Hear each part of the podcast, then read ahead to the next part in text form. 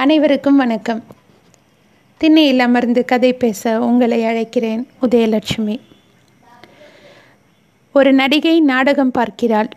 ஜெயகாந்தன் அவர்களின் நாவல் நீங்கள் என்ன சொல்கிறீங்க என்று எக்கச்சக்கமாக அவரையும் சம்பாஷணைக்கு இழுத்தபோது வாயில் வெற்றிலை இருப்பதை சைகையால் காட்டி துப்புவதற்காக எழுந்து போனார் அண்ணாசாமி. திரும்பி இங்கே வந்து பதில் செல்வதை தவிர்ப்பதற்காக பின்கட்டு முற்றத்தில் நின்று கொண்டு சமையலறையில் இருந்த பட்டம்மாளிடம் ஏதோ பேச்சு கொடுத்து வம்பளந்தார். கல்யாணிக்குரிய சர்ச்சைக்கு இடமுள்ள சில இடங்களை குறித்து அவருக்கு கருத்து வேறுபாடுகள் இருந்தன. என்றாலும் அந்த பேட்டியின் போது அது குறித்து விவாதம் செய்வது முறையல்ல என்பதால் அவன் போன பிறகு அவளிடம் பேசிக்கொள்ளலாம் என்று இருந்தார் அண்ணாசாமி. அந்த அவரது நிதானம் குலைந்து போகாமல் காப்பாற்றிக்கொள்ள அவர் எவ்வளவு சிரமப்படுகிறார் என்று கூட ரங்கா புரிந்து வைத்திருந்தான். பேட்டி முடிந்து அவளுக்கு நன்றி கூறி வணக்கம் செய்து விடை பெற்று கொண்ட போது அவளை புகழ்கிற மாதிரியும் அவனை பாராட்டுகிற மாதிரியும் அவர் தனது அபிப்பிராயத்தை சொன்னார். இந்த பெண்ணோட அபிப்பிராயங்கள் இவ்வளவு ஷார்ப்பாக இருக்கும்னு எனக்கே தெரியாது சார் நீர் மகா பொல்லாத மனுஷர். கேள்வி கேட்டு புரட்டி எடுத்துடுறேலே மனுஷாலே. போகட்டும். இதெல்லாம் பேப்பரில் எழுதி ஆகணுமா? இதனால் யாருக்கு என்ன லாபம்? உங்களுக்கு தெரியாததில்லை. ஏதோ என் அபிப்பிராயத்தை சொன்னேன். அப்புறம் ஒரு சின்ன விஷயம். அச்சுக்கு போகிறதுக்கு முன்னால் இந்த பேட்டியை நாங்கள் ஒரு தடவை பார்த்துடலாமா? என்று அவள் சார்பில் ரங்காவை வேண்டிக் கொண்டார் அண்ணாசாமி. தனது வேண்டுகோள் சரிதானா என்பதற்காக கல்யாணியிடம் திரும்பி என்ன கல்யாணி? என்று அவளது ஆமோதிப்பை கேட்டார். அவள் ஒரு வினாடி யோசித்து இன்னும் ஒரு தடவை அவனை சந்திக்கவும் பேசிக்கொண்டிருக்கவும் கிடைக்கிற வாய்ப்பை எண்ணினாள். உங்களுக்கு சிரமம் இல்லைனா? என்று அவள் தயங்கிய அந்த சிறு போதில் அவனும் அதே விதமாக யோசித்தான். அவசியம் தான் எழுதி முடித்ததும் கொண்டு வந்து காட்டுவதாக உறுதியளித்தான். அப்புறம்தான் அவனுக்கு ஞாபகம் வந்தது. அவன் கல்யாணியின் ஃபோட்டோ ஒன்றை பிரசுரத்திற்காக அவளிடம் கேட்டான். கல்யாணி உள்ளே போய் ஒரு ஆல்பத்தை கொண்டு வந்து அவனிடம் தந்தாள். விடை போட்டு புறப்பட எழுந்த அவன் மறுபடியும் உட்கார்ந்து அந்த ஆல்பத்தை வாங்கி மடியின் மீது விரித்து ஒவ்வொரு ஏடாக திருப்பி அந்த ஆல்பத்தையே ரசிக்க ஆரம்பித்து விட்டான். அந்த படங்களில் சிலவற்றை பார்த்தபோது அவன் தலை நிமிர்ந்து அடிக்கடி எதிரே நின்றிருந்த அவளையும் ஒத்திட்டு பார்த்து கொண்டான். அவன் எந்த படத்தை பார்த்து தன்னை ஒப்பிடுகிறான் என்று கவனித்த அவளும் வாய்க்குள் சிரித்து கொண்டாள். அவற்றில் சில அவளே வெட்கப்படுகிற அளவுக்கு கிளாமரஸாக இருந்தது. அவற்றின் நடுவே ஒன்று மேக்கப் எதுவும் இல்லாமல் இப்போது எதிரில் நிற்கிறாளே. இதே மாதிரி எளிய உடையும் எண்ணெய் தேய்த்து குளித்து வாராமல் விரிந்த கூந்தலுமாய் இருந்த ஒரு படம் அவனை மிகவும் கவர்ந்தது. இதை எடுத்துக்கலாமா? என்று அவன் கேட்டான். ஐய இதுவா? என்று அண்ணாசாமி குறுக்கிட்டார். அவனது ரசனையை சிலாகிக்கிற மாதிரி அவள் புன்னகை புரிந்தாள். ஏன் அதுவும் நான் தானே? என்றவாறு அந்த படத்தையை எடுத்து அவனிடம் கொடுத்தாள் கல்யாணி. பேட்டியின் போது அவளுடைய வயதை பற்றி அவன் விசாரித்த போது பொதுவாகவே நடிகைகள் வயதை குறைத்துதான் சொல்வார்கள் என்று நினைத்து சிரிப்புடனே கேட்டான் ரங்கா. அவளோ அவன் சற்றும் எதிர்பாராத விதமாக தனக்கு வயது முப்பத்தி மூன்று ஆகிறது என்ற உண்மையை கூறினாள். அவன் கணித்திருந்தது முப்பது தான் அவன் எதிர்பார்த்த பதிலோ இருபத்தைந்துக்குள்ளே தான் எந்த மாதம் என்று தன்னை அறியாமலேயே அவன் கேட்டு வைத்திருந்தான். அவள் செப்டம்பர் என்றதும் என்னை விட ஆறு மாதம் நீங்கள் குறைச்சல் என்று சொன்னபோது அவள் ஆச்சரியப்பட்டாள். முப்பத்து மூணாவது என்ன உளர்ற? என்று குறுக்கிட்டார் அண்ணாசாமி. ஆமாம். ஆயிரத்தி தொள்ளாயிரத்தி முப்பத்து ஏழுன்னா பார்த்துக்கங்க? என்று அவள் சொன்னதும் அண்ணாசாமி விரல்களை மடக்கி வருஷங்களை எண்ண ஆரம்பித்தார்? முப்பத்தி ரெண்டு தான் ஆறுது. செப்டம்பருக்கு இன்னும் நாள் இருக்கே. முப்பத்து மூணு முடிஞ்சாதான் முப்பத்து மூணுன்னு சொல்லணும். குழந்தை பிறந்த உடனே ஒரு வயசுன்னு சொல்லுவியா? என்று ரொம்ப ஆவேசமாக ஒரு விவாதத்திற்கே தயாரானார் அண்ணாசாமி ஒவ்வொருத்தையும் ஏழு கழுதை வயசை தலைமையில் சுமந்துட்டு நேத்திக்கு பிறந்த பாப்பான்னு சொல்லிட்டு அலைஞ்சிட்டு இருக்கா? நீ எதுக்கு உள்ளதுக்கு மேலே கூட்டி சொல்கிற உள்ளதை சொல்லு. சரி சாமி விடுங்க. முப்பத்தி ரெண்டு தான். மாற்றி எழுதிக்குங்க சார். முப்பத்தி ரெண்டு என்று சிரித்த அந்த சிரிப்பை நினைத்து கொண்டே அந்த ஓட்டலின் முன்னால் வந்து சைக்கிளை நிறுத்தி பூட்டினான் ரங்கா. அண்ணாசாமியை அவள் நேரில் சார் என்றும் பின்னால் ஐயர் என்றும் குறிப்பிடுவதை அவன் நினைத்து கொண்டான். அவள் சாமி என்று சொல்வது கிண்டலுக்காக. அவரை மட்டுமல்லாமல் தன்னை கூட ஒரு சந்தர்ப்பத்தில் அவள் அப்படி சாமி என்று விழித்ததாக ஒரு நினைவு. மணி ஒன்பதுக்கு மேல் ஆகியிருந்தது.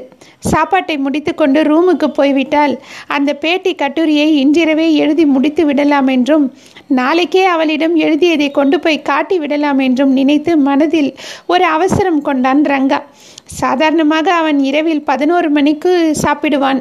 சாப்பிடாமலும் இருப்பான். நேர நேரத்துக்கு சாப்பிடுவது தூங்குவது போன்ற நியதிகளை எல்லாம் அவன் கைவிட்டு ரொம்ப நாளாகிறது. சில நாட்களில் அவன் சாப்பிட மறந்து போனதும் உண்டு. அவன் செலவுகளிலேயே மிகவும் குறைவான செலவு சாப்பாட்டு செலவுதான். அவன் நிறைய டீ குடிப்பான் சிகரெட்டும் குடிப்பான். எனவே அவனுக்கு பசிக்கிறதே இல்லை. இன்றைக்கு அதுவும் இப்போது அவனுக்கு ஏனோ பசித்தது. அதனால் அவன் சாப்பிட போனான். இரவில் சாப்பிடுவதென்றால் அவனுக்கு பிரியாணி சாப்பிடுவது தான் எனவே அவன் அந்த மவுண்ட் ரோடு ஹோட்டலுக்கு போனான். ஒரு தனி அறைக்குள் சென்று உட்கார்ந்தான். ஒரு டம்ளர் தண்ணீரோடு வெயிட்டர் வந்தான். இவனது ஆர்டரை குறித்து கொண்டு அவன் அந்த தனியறையின் கதவை மூடிக்கொண்டு போன பின் கண்ணாடி டம்ளரில் இருந்த தண்ணீரை ஒரு மிடரு குடித்து பாக்கெட்டில் இருந்து அவளது அந்த ஃபோட்டோவை எடுத்து அந்தரங்கமாக ஒரு தடவை பார்த்து கொண்டான் ரங்கா.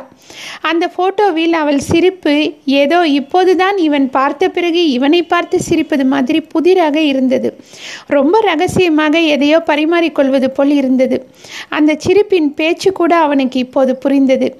என் மதிப்பிற்குரியவருக்கு இந்த கடிதம் எங்கிருந்து வருகிறதென்று உங்களால் ஊகிக்க முடிந்தால் இந்த வாசகங்களை இந்த படத்தில் உள்ள அவளது உருவம் உதடுகள் அசைய கூறுவது போல் கற்பிதம் கொண்டு அவன் தனிமையில் சிரித்து கொண்டான்.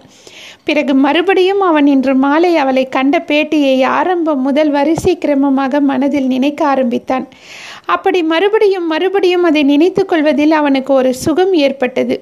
அவ்விதம் நினைத்து நினைத்து பார்ப்பதன் மூலம் அந்த கட்டுரையை ஒரே மூச்சில் மிக நன்றாக எழுதி முடித்துவிட முடியும் என்று அது தனது வேலை சம்பந்தப்பட்ட விஷயம் என்பதால் அதை ஒரு கடமை உணர்ச்சியோடு அதற்காக சற்றும் சலிப்பு கொள்ளாமல் அவளை சந்தித்து பேசிக்கொண்டிருந்த அந்த நேரங்களை அவன் திரும்ப திரும்ப நினைப்பதிலேயே மூழ்கி போனான். அவள்தான் எவ்வளவு விஷயங்களை சொன்னாள். அவளை பற்றி அவன் இப்படித்தான் முடிவு செய்தான். அவள் மிகவும் அற்புதமான காண்பதற்கு அறிய தேடினால் கிடைக்காத மிக உயர்ந்த பெண். அதே மாதிரி ஒரு நல்ல ரசிகை. இதில் எதை முன்னால் சொல்வதென்று அவனுக்கு புரியவில்லை. அவள் ஒரு நடிகை என்பதும் ஒரு கலைஞை என்பதும் இரண்டாம் பட்சம்தான். அவற்றுக்கெல்லாம் அடிப்படையாய் இருப்பதே அவள் ஒரு ரசிகை என்ற விஷயம்தான்.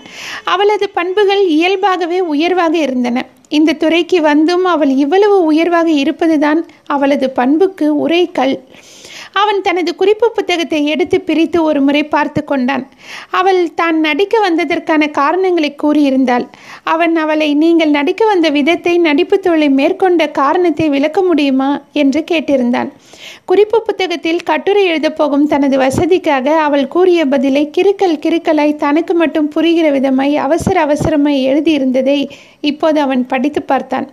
இதை படித்து கொண்டிருக்கிற நேரத்தில் ஓட்டல் சர்வர் இவனுக்கு சாப்பிட கொண்டு வந்து வைத்து விட்டு போனான். குறிப்பு புத்தகத்தை இடதுபுறம் மேஜையின் மீது வைத்துக்கொண்டு ஏடுகளை தள்ளி தள்ளி படித்தவரை சாப்பிட்டான் ரங்கா. அந்த கேள்விக்கு அவள் சொன்ன பதிலை படிக்கிற போது அவள் முகம் அவன் மனசில் தெரிந்தது. இந்த பதிலை சொல்கிற போது அவள் எவ்விதம் இருந்தாலோ அதே விதமாய் அவளை கண்டான் அவன். குறிப்பு புத்தகத்தில் எனக்கு என்னை ரொம்ப பிடிக்குங்க. நான் ரொம்ப அழகுன்னு கூட சில சமயம் தோணுங்க.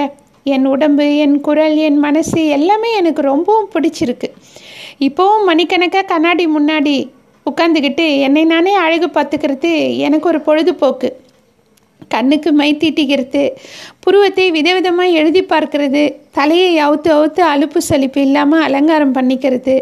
நகத்தை வெட்டி சாயம் தீட்டுறது. சுரண்டிட்டு வேற சாயம் தீட்டுறது. அதே மாதிரி பல ட்ரெஸ் பண்ணி பண்ணி பார்த்துக்கிறது. எல்லாமே சின்ன வயசுலேருந்தே எனக்கு ரொம்ப பிடிக்குங்க.